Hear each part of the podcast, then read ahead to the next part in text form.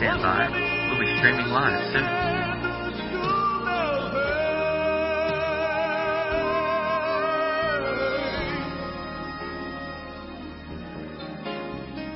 Please stand by. We'll be streaming live soon.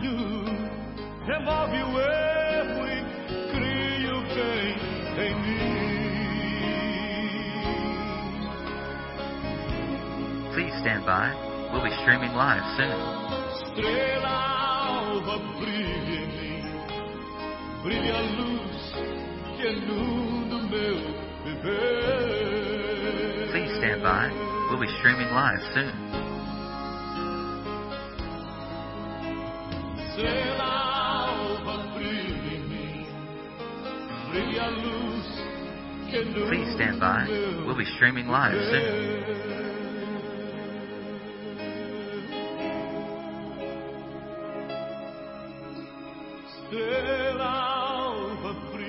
Please stand by. We'll be streaming live soon.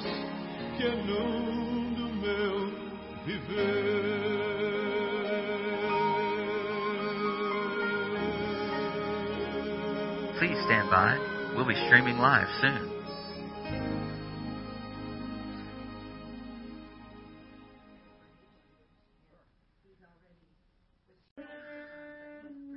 Please stand by. We'll be streaming live soon.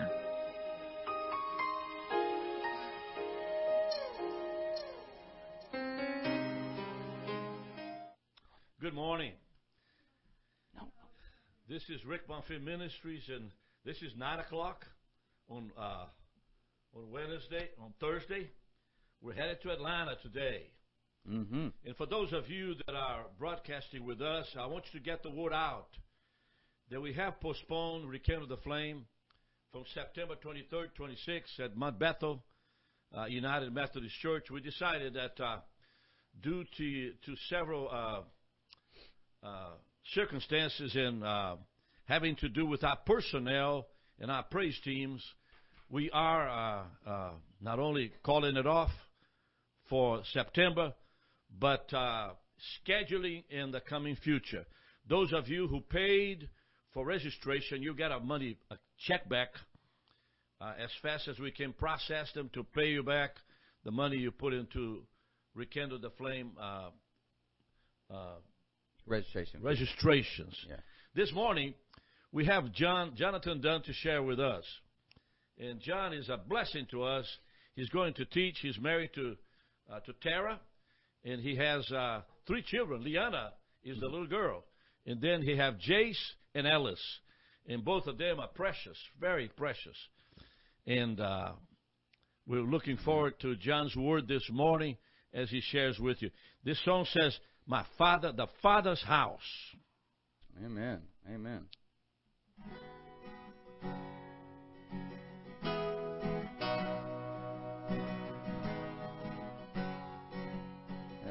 Sometimes on this journey, sometimes on this journey, I get lost in my mistakes. What looks to me like weakness is a canvas for your strength. My story isn't over. My story's just begun. The failure won't define me, cause that's what my father does. Yeah. The failure won't define me, cause that's what my father does. Ooh, lay your burdens down. Ooh, here in the Father's house. Check your shame at the door, cause it ain't welcome anymore. Ooh, you're in the Father's house.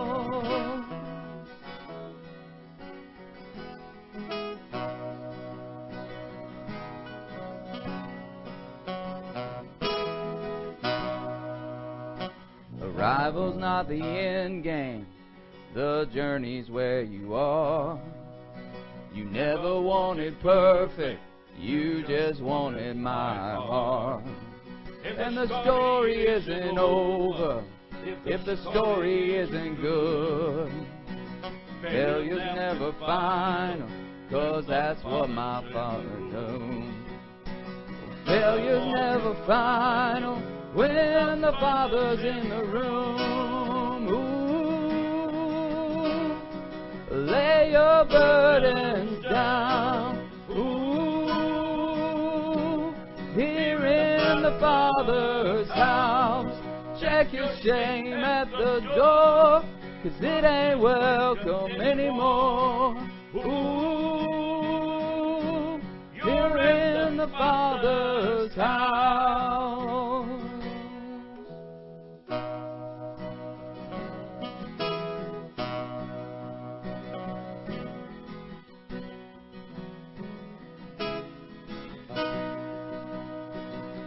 Prodigals come home, the helpless find hope.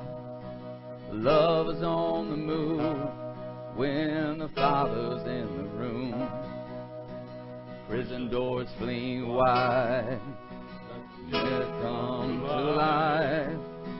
Love is on the move when the Father's in the room. Miracles, miracles take place. The cynical find faith. Love is breaking through when the Father's in the room. And Jericho walls are quaking. Strongholds now are breaking. Love is breaking through when the Father's in the room. Love is breaking through when the Father's in the room.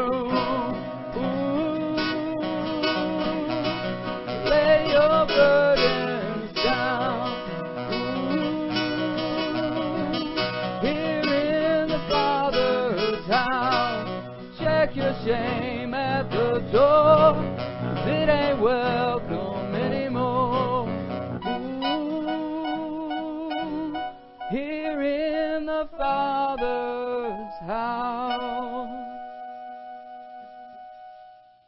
Praise the Lord. Heavenly Father, we thank you for this morning. We thank God that you are dealing with us, Lord. And uh, failure's never final when the Father's in the room. And this morning, God, we, we, we, we hang on to that principle. That failure is never final when the Father is in the room. And God, I thank you that, he, that uh, if we are prodigals, we come home and find hope.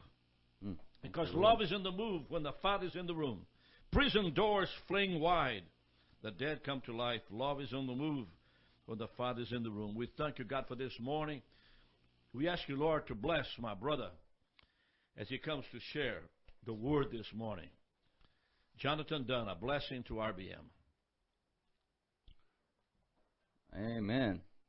Thank you, Pastor Rick. Well, it's a joy to be here with all my friends and colleagues this morning as we work for the Lord together uh, all over the country, all over the world, in Brazil. And we know that many of you are listening, especially uh, Korea. And by the way, Pastor Kyung Kim, who you heard yesterday, informed me that he has uh, he actually has a series, a full series that he wants to do in Korean, and we've been talking with him about the idea of uh, doing some teachings in Korean because we know that many are watching there, and, and maybe you can get his messages somehow over the border, you know. But uh, anyway, so look out for that as Pastor Kyung is preparing a series in Korean and other parts of the world. We know you're listening, you know, especially in Brazil, especially in Peru, especially you know in uh, uh, those of you who are able to access us in Cuba, perhaps um, India, um, the Philippines, China, all over the world. We know that you're listening to us. And I want you to know that this morning's word, which comes out of the Gospel of John, it's John chapter 19, verses 13, 14, and 15 are the three verses that we're going to be dealing with today. And if you remember, we're in the scene where Jesus is with Pilate. And so Pilate, as Pastor Rick was teaching, was having a, a, a real struggle going in and out uh, of, you know, talking to his wife, dealing with this, dealing with that, trying to figure out what he thinks of Jesus and what he wants to do with Jesus. and finally, you know, Pilate comes to a decision where he doesn't think that Jesus is is an enemy of the state, you know, because uh, uh, and so he's trying to let Jesus go. He sees no reason, okay, but the people are putting the pressure on him. So finally, in verses 13, 14, and 15, we see the culmination of the trial here. So in verse 13 it says, When Pilate therefore heard that saying, meaning um, the, the saying previous, where they said uh, to, to uh, Pilate, the Jews said to Jesus, If you let this man go, you are not Caesar's friend. In other words, now they, now Pilate is put in a position of they're saying that we're going to come against you politically your life is on the line. Your life, Pilate, is on the line if you let him go. We're, we're gonna we're gonna come after you. We'll make sure you pay. So so uh, Pilate, after he heard this saying, he brought Jesus forth. Okay, so uh, so brought him out of the judgment hall to stand outside. Okay, so if you remember, Pilate was having conversations with Jesus and that was inside, so the people could not see Jesus at this time, but they knew he was in there. So then, then Pilate brings Jesus out. So there's a movement there that we need to see that the people are standing there, and now they're looking at the face of Jesus. After he's been beaten, after he had the crown of thorns, they're looking at a beaten, broken man. Okay? And so Pilate sits down in the judgment seat in a place that is called the pavement, but in the Hebrew, Gabbatha. Okay, so this was where Pilate would, he had two places in Jerusalem. Okay, one was over towards the eastern gate, and one was at the at, at, at Herod's palace, Praetorium. And so uh, it, he would sit, and this is where he would pronounce judgments to the people. And so now comes a time when Pilate finally decided what he's going to do, and so he sits down ready to to give his uh, his conclusion. Uh, so then John gives a reference to time here, and it was the preparation of the Passover in about the sixth hour. Okay, it was actually a Wednesday instead of Friday, as opposed to as supposed by most, and about the sixth hour. And he said unto the Jews, Behold your king. Well, that's a really interesting statement by Pilate there because he proclaims Jesus to the Jewish nation that here is your king. Now, Pilate just had a conversation with Jesus about whether or not he was a king. And we heard that. We heard that conversation there.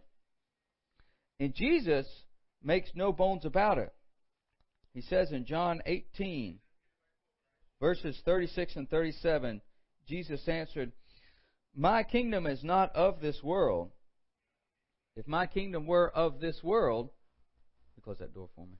If my kingdom were of this world, my servants would fight so that I should not be delivered to the Jews. But now my kingdom is not from here. Pilate therefore said to him, Are you a king then? Okay, so, so Pilate wants to be clear. Okay, you're saying that you have a kingdom. So are you a king? What you know?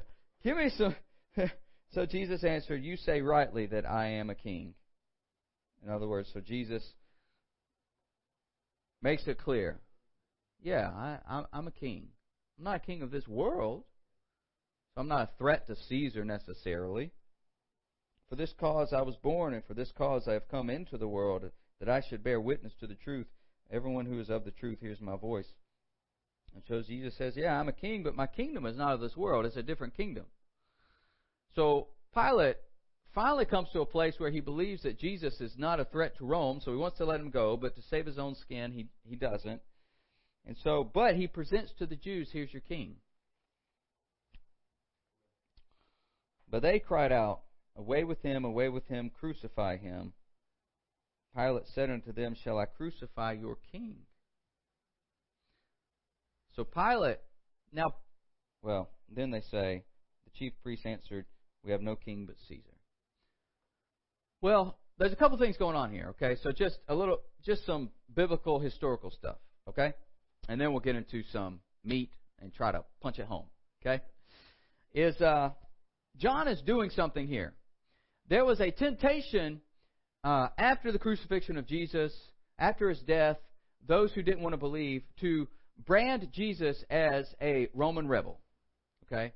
Jesus was a Roman rebel, and that's why he was crucified. Well, John is making it clear here no. Jesus was not some, you know, political casualty of Rome.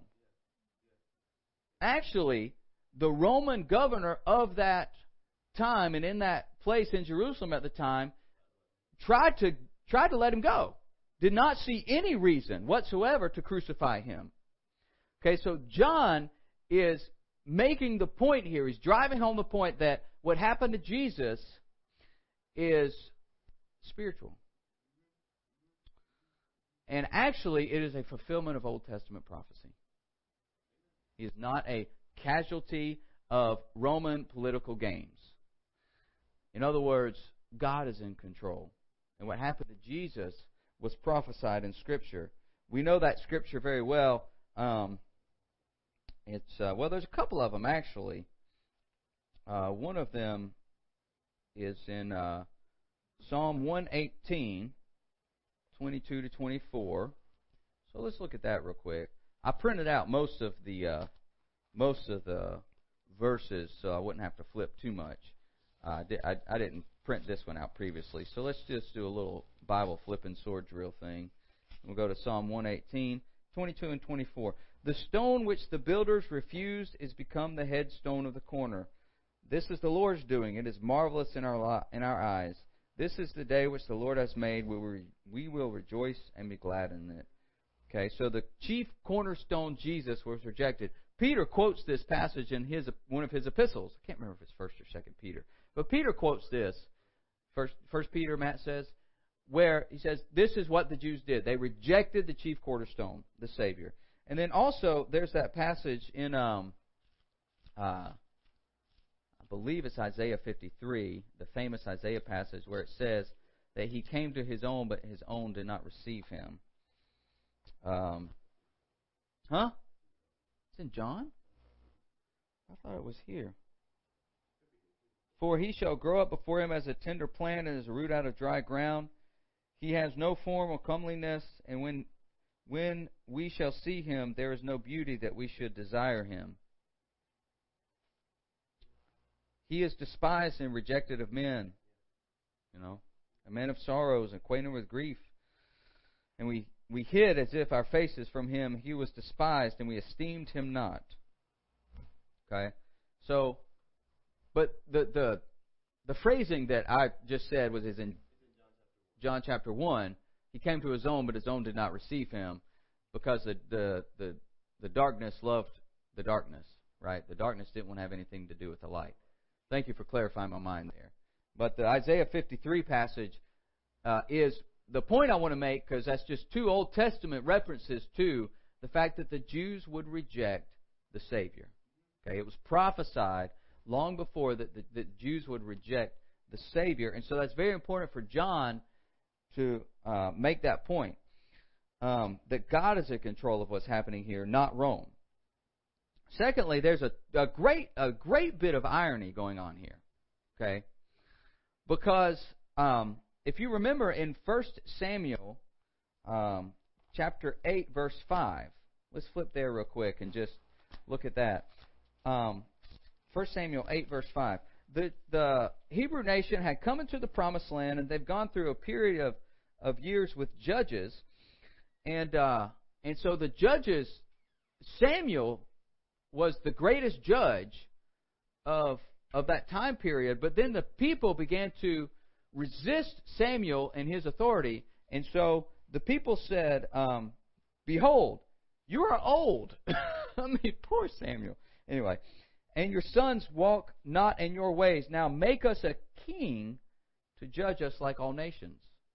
So Israel wanted to become a sovereign nation with a king. They requested that. They actually demanded that. And then, and then the Lord said to Samuel, um, he he calmed Samuel down because Samuel was angry and said, um, you know, don't worry. In verse seven, they have not rejected you, but they have rejected me, that I should not reign over them. In other words, the people did not want the rule and reign of God the Father. They wanted to be like the other nations, a sovereign nation. So the irony is this the true king is finally in front of them. And the king that was requested in, in, in, in 1 Samuel, the true king is finally in front of them.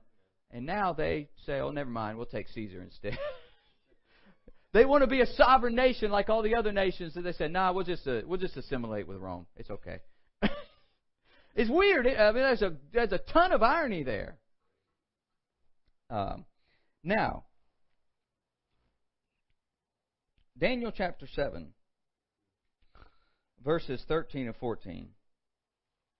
It's a powerful statement where it's referring to Jesus as the Son of Man, and it clearly states that He will rule. Daniel seven thirteen and fourteen. I saw in the night visions, and behold, one like the Son of Man came with the clouds of heaven, and came to the Ancient of Days, and they brought him near before him, and there was given him dominion, and glory, and a kingdom, that all people, nations, and languages should serve him. His dominion is an everlasting dominion which shall not pass away, and his kingdom that which shall not be destroyed. Okay? So, Old Testament testifies to Jesus as the true eternal King. When it finally came, Jesus inaugurated the kingdom, saying, The kingdom of God is at hand. Repent and believe. When it finally came time to repent to believe and receive this great king that they wanted so desperately, he didn't look like what they wanted him to look like. And so they rejected him and said, We'll take Caesar instead. Well,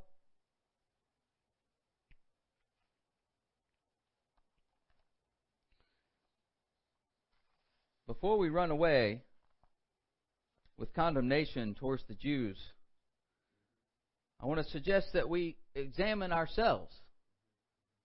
Examine just critically, not condemning. Examine ourselves because many, in many ways, uh, Jesus is maybe not the Jesus we thought he would be either. Maybe we wanted a Savior that made it a little easier on us. You know, maybe we wanted a wanted a Jesus who would not convict us so powerfully and require us to change so much, right? Uh, however, Jesus is who He is, and He is King whether we accept Him as King or not. And that is the next point that I want to make is Jesus' status as a king is not dependent on our opinion on the matter. Jesus is king. That is a truth based on Scripture. And we don't have to agree with it or disagree with it. He is not more king if we say yes, and he's not less king if we say no. He is simply a king. He is sovereign. He is ruler of all. But you see, the idea of a king is sometimes strange to us who live in a democratic society.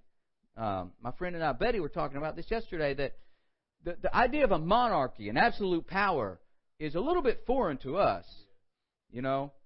And it can be a little bit scary, but honestly, that's because we have never experienced on this earth a perfect monarchy, a perfect authoritative kingship. It's always broken, right?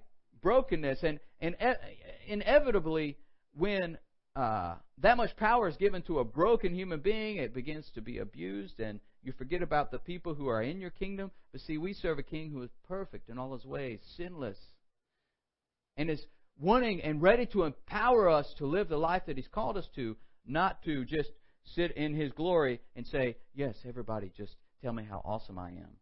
No, Jesus is one who is constantly wanting to serve and bless and strengthen you by the power of the Holy Spirit. But here's the key we have to surrender to His authority.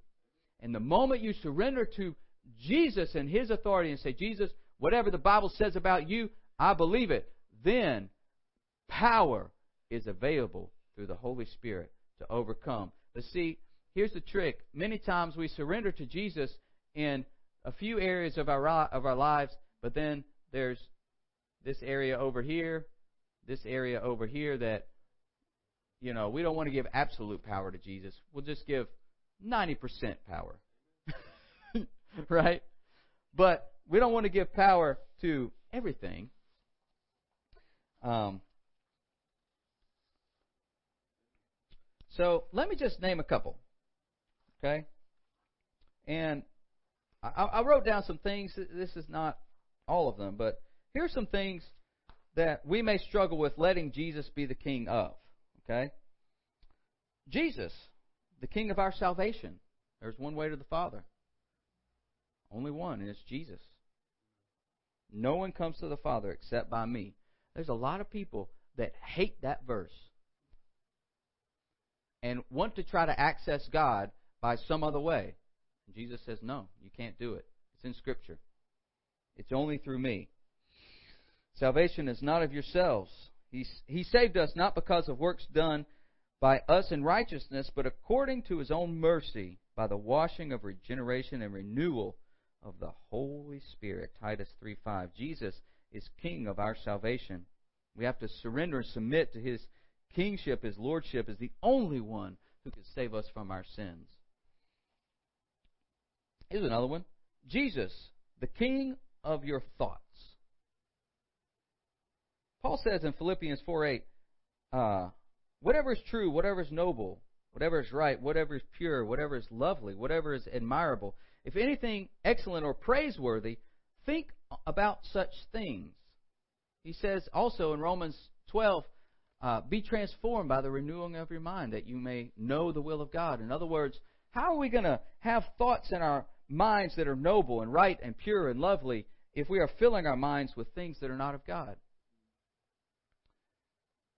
You say, oh, yeah, yeah, my, you know, uh, my thoughts belong to God. Well, are you filling your mind with uh, images, right? And voices and things that are not of God? Uh, Pastor Kyung was talking about video games yesterday. That's just one of them. TV shows, man, all kind. I mean, uh, the media is trying to desensitize, desensitize ourselves from all kinds of things, violence and sexuality and language, to make us feel like things that you know are just okay, and we just begin to tolerate it. And it takes a lot of resistance in our culture to say, no, I can't tolerate that. I can't have that in my mind because my, belong, my mind belongs to Jesus. And, and I have the voice of the Holy Spirit inside of me. And, and, if, and if that movie is, is in my mind, it's going to be competing with the voice of the Holy Spirit. And it's going to grieve the Holy Spirit. And I can't hear right. And that's not to say that, that confession and forgiveness is not available. Don't get me wrong. I'm just saying we have to make decisions. So Jesus has to be the king of our thoughts. Jesus the king of your mouth. Paul says in Colossians 4 6, let your speech be always uh, with grace. Let your speech be always with grace. Not to say, not to say we don't say truth when we have to, because by the Holy Spirit we have to say truth when the time comes. But let your, let your speech be seasoned with grace, so we could be full of grace and truth at the same time. Seasoned with salt that you may know how you ought to answer every man. What about Jesus, the King of your money? Do not store up for yourselves treasures on earth where moth and vermin destroy, but store up for yourselves treasures in heaven. Matthew 6, 19 through 21. Jesus, the King of your identity. Jesus, the King of your time. We could go on and on, couldn't we? But here's the last one I want to say. You know, Jesus, the king of your power. What power do you have to live the Christian life? You see, Paul said that we are not citizens of this earth, but we are citizens of heaven. So Jesus knew that our citizenship while in heaven, we would be in this earth, and if that was the case, we would need a heavenly power to live in an earth that does not honor God. Let me say that again. Okay? Our citizenship is in heaven, meaning that's where we belong. We belong to King Jesus in heaven. And our citizenship is in heaven. But he knows that we have a life that we have to live here on earth. And so if we're here on earth, but our citizenship is there, then we need power to live the life that he called us to. And only he is able to give it through the power of the Holy Spirit to overcome sin, to say what needs to be said in the right time, to be filled with the Holy Spirit so that you can be used to minister to the needs of others who are hurting or broken in this world and preach the kingdom of God. It has to be by the power of the Holy Spirit. It can't be by your own power. It can't be just, uh, you know, self help and positive thinking. It cannot be self help and positive thinking. It won't get you anywhere in the kingdom of God. Because that's all worldly stuff. That's human wisdom. It has to be the power of the Holy Spirit. So that's why Paul, man, we're just broken record around here, but that's why Paul talks about the nine gifts in 1 Corinthians 12. If you don't know how to prophesy to the needs of somebody in front of you who is desperate and hurting, then it's going to be hard to really have fruits in the kingdom.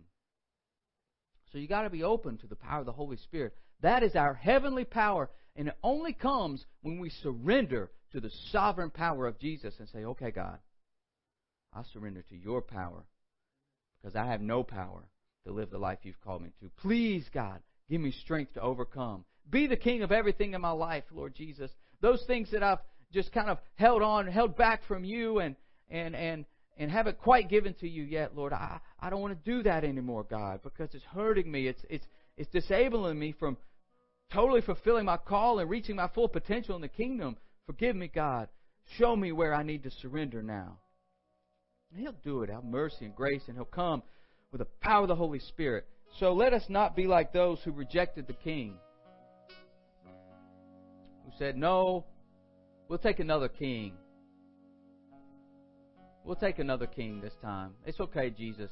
Thank you anyway. No. Let's surrender to the true King of heaven, and He will come in like a rushing mighty wind and empower you with the Holy Spirit. Amen. Be encouraged today that you have a King who loves you in heaven, who calls you by name, and is right there standing at the door, ready to walk in the room. Thank you, Jesus. Amen. This journey, I get lost in my mistakes. What looks to me like weakness, it's a canvas for your strength. My story isn't over. My story just begun. Failure won't define me. Because that's what my father does. Failure won't define me. Because that's what my father does. Invite John to sing this song as we close this morning broadcast to you. This is Rick Bonfim Ministries in Athens, Georgia. There's 101 countries tuned to us this morning, listening to this word. Sometimes on this journey, I get lost in my mistakes. What looks to me like weakness is a canvas for your strength. My story isn't over, my story's just begun. Failure won't define me, cause that's what my Father does. Failure won't define me, cause that's what my Father does. Ooh, lay your burdens down. Ooh, here in the Father's house. Check your shame at the door, 'cause it ain't welcome anymore. Ooh, you're in the Father's house. Lord bless you. The Lord keep you today. The Lord strengthen you today. Uh, and stay with us until 12 o'clock. Amen.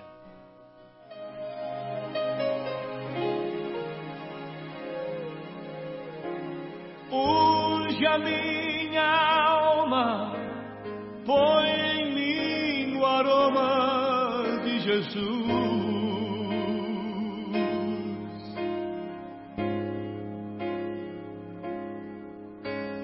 Lírio dos vales, cresce em beleza, força e luz.